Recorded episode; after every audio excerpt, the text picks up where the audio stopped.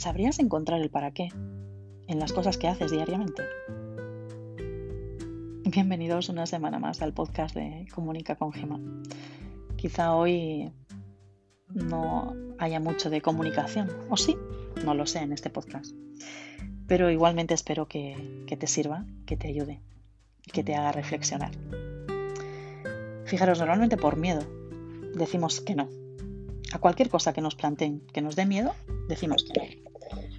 Un cambio de trabajo, un cambio de imagen incluso, eh, a vestirnos de otra forma, que nos, nos plantee una inseguridad, decimos que no, nos da miedo cambiarnos y salir de nuestra zona de confort. Eh, emprender, por supuesto. Y yo te voy a hacer un, pequeño planteamiento, ¿no? Y es que cada cosa que te dé miedo debería de ser esa cosa que te impulse a avanzar. Cada cosa que te dé miedo debería de ser esa llave que abre la puerta que vas a encontrar en el camino, la siguiente puerta. Cada cosa que te dé miedo es algo que debes de intentar. A ver, con cabeza, ¿vale? No nos vayamos a volver ahora aquí unos mm, temerarios y vayamos a hacer cosas que dañen nuestra salud. No, por favor, desde aquí yo no quiero comunicaros eso. fuera de, de, estos chascarrillos, ¿no? Os voy a contar una historia, la historia de la tabla de madera. Esta historia yo la conocía con otros elementos. Y en una formación que he hecho recientemente, porque yo constantemente estoy formándome para mejorar y para ofreceros un mejor servicio y para pues para superarme día a día, ¿no? Porque a mí me gusta aprender. Porque sí, tampoco tiene que haber nunca un motivo específico, pero en este caso sí lo hay y es ese que os cuento, ¿no? Bueno, nos han contado una historia que es la historia de la tabla de madera. Eh, y en esta os voy a poner en situación. Cuando lo ves en, un gráfico dibujado y vas haciendo los dibujitos, como que se entiende un poco mejor, pero yo espero poder eh, expresarme de una forma clara y concisa para que seáis capaces de entenderlo. Imaginaros que hay dos amigos que han quedado en la calle y que uno de ellos se ha presentado con un tablón de madera. El tablón, las medidas pueden ser pues de ancho los hombros, ¿vale? De hombro a hombro, imaginaros, y de largo mide 6 metros. Eh, este amigo lo pone en el suelo y le, le dice al otro, te planteo un reto. Si cruzas eh, esta tabla de madera desde donde estamos hasta el otro lado y vuelves, te pago 100 euros. Venga, os estoy viendo a todos la cara de felicidad ahora mismo, ¿eh? Porque todos os habéis visto ya con esos 100 euros en la mano. Bueno, hasta yo me he visto. Ese amigo cruza, va, viene y por supuesto, pues se ha ganado los 100 euros. Y le dice muy feliz, ah, estos retos me gustan. Dice, bueno, pues te planteo otro reto un poco más difícil. Justo detrás de ellos hay dos edificios. Están separados entre sí por una distancia de 4 metros. Y tienen una altura de 5 plantas, por poner algo, ¿vale? Total que le dice, bueno, te reto a que subamos a la azotea con el tablón de madera. Total que suben a la azotea y el que traía el tablón lo pone entre los dos edificios, ¿vale? entre la distancia hasta de 4 metros que hay en, los dos edificios. Y le dice, te doy otros 100 euros si vas al otro lado, o sea, si llegas al otro edificio y vuelves.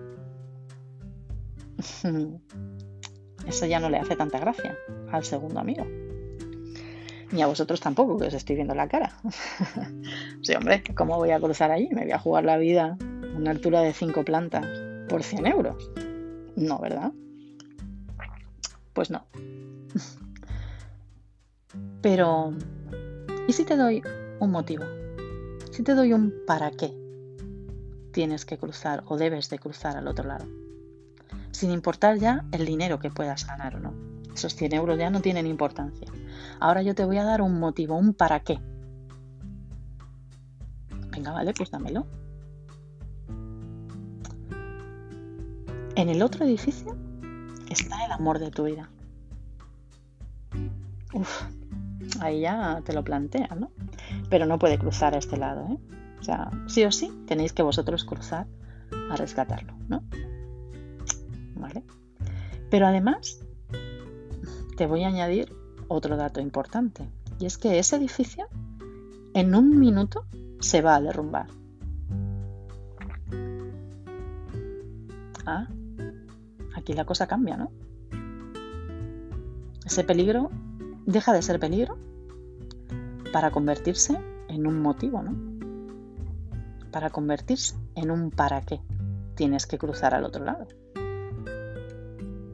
Venga, levantar la mano los que cruzaríais. Uno, dos, cinco, diez, diecisiete, veinte. Por lo menos veinte manos estoy viendo levantadas. Levantar la mano los que no cruzaríais a salvar al amor de vuestra vida. Pues no veo ninguna. Porque mi mano también está levantada. ¿eh? ¿La veis, no? Pues a la hora de aprender, a la hora de emprender, a la hora de mejorar en vuestro trabajo, en vuestras relaciones personales, debéis encontrar el para qué. Y el para qué, por supuesto, debe de incluiros a vosotros. Pero no ser tan egoístas como, por solo, como para solo incluiros a vosotros. También debe de tener esa motivación familiar o de vuestro entorno más cercano. ¿No?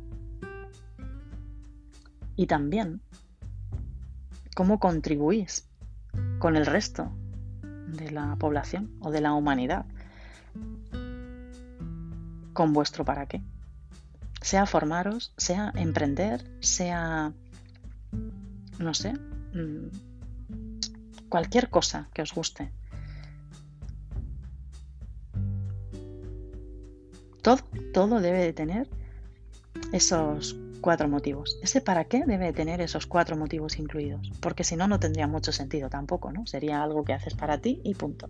Como los 100 euros, por ejemplo, ¿no? Esos 100 euros son para ti, tampoco influyen mucho en el resto. A lo mejor en tu familia un poco, pero si no tienes ni siquiera. Cuando yo empecé con este proyecto, pues pensaba en muchas cosas, ¿no? En cómo, cómo puedo yo contribuir con esto que sé. Porque ya os he dicho que estoy en, constante formación, ¿no? Pues muy fácil. Imagínate que me dices que tú para qué es que necesitas decirle a tus jefes que estás harto de, de, de no ser reconocido, ¿no? Que te mereces un salario mejor y un ascenso incluso porque tú eres el que eres, el que llevas eh, la responsabilidad de sacar esa empresa adelante, ¿no? O por lo menos de tu departamento. O incluso me dices, mira Gema, es que mis hijos ya van avanzando en los estudios, ya van siendo más mayorcitos y yo como que me veo un poco torpe a la hora de ayudarles a escribir una redacción porque como que me falta soltura, me falta esto que uno necesita para expresarse mejor. O mira, Gemma, yo trabajo en un comercio y a veces me veo escasa de recursos a la hora de comunicarme con un cliente. O escaso, ¿eh? Me sale el femenino, pero porque yo soy chica, tampoco.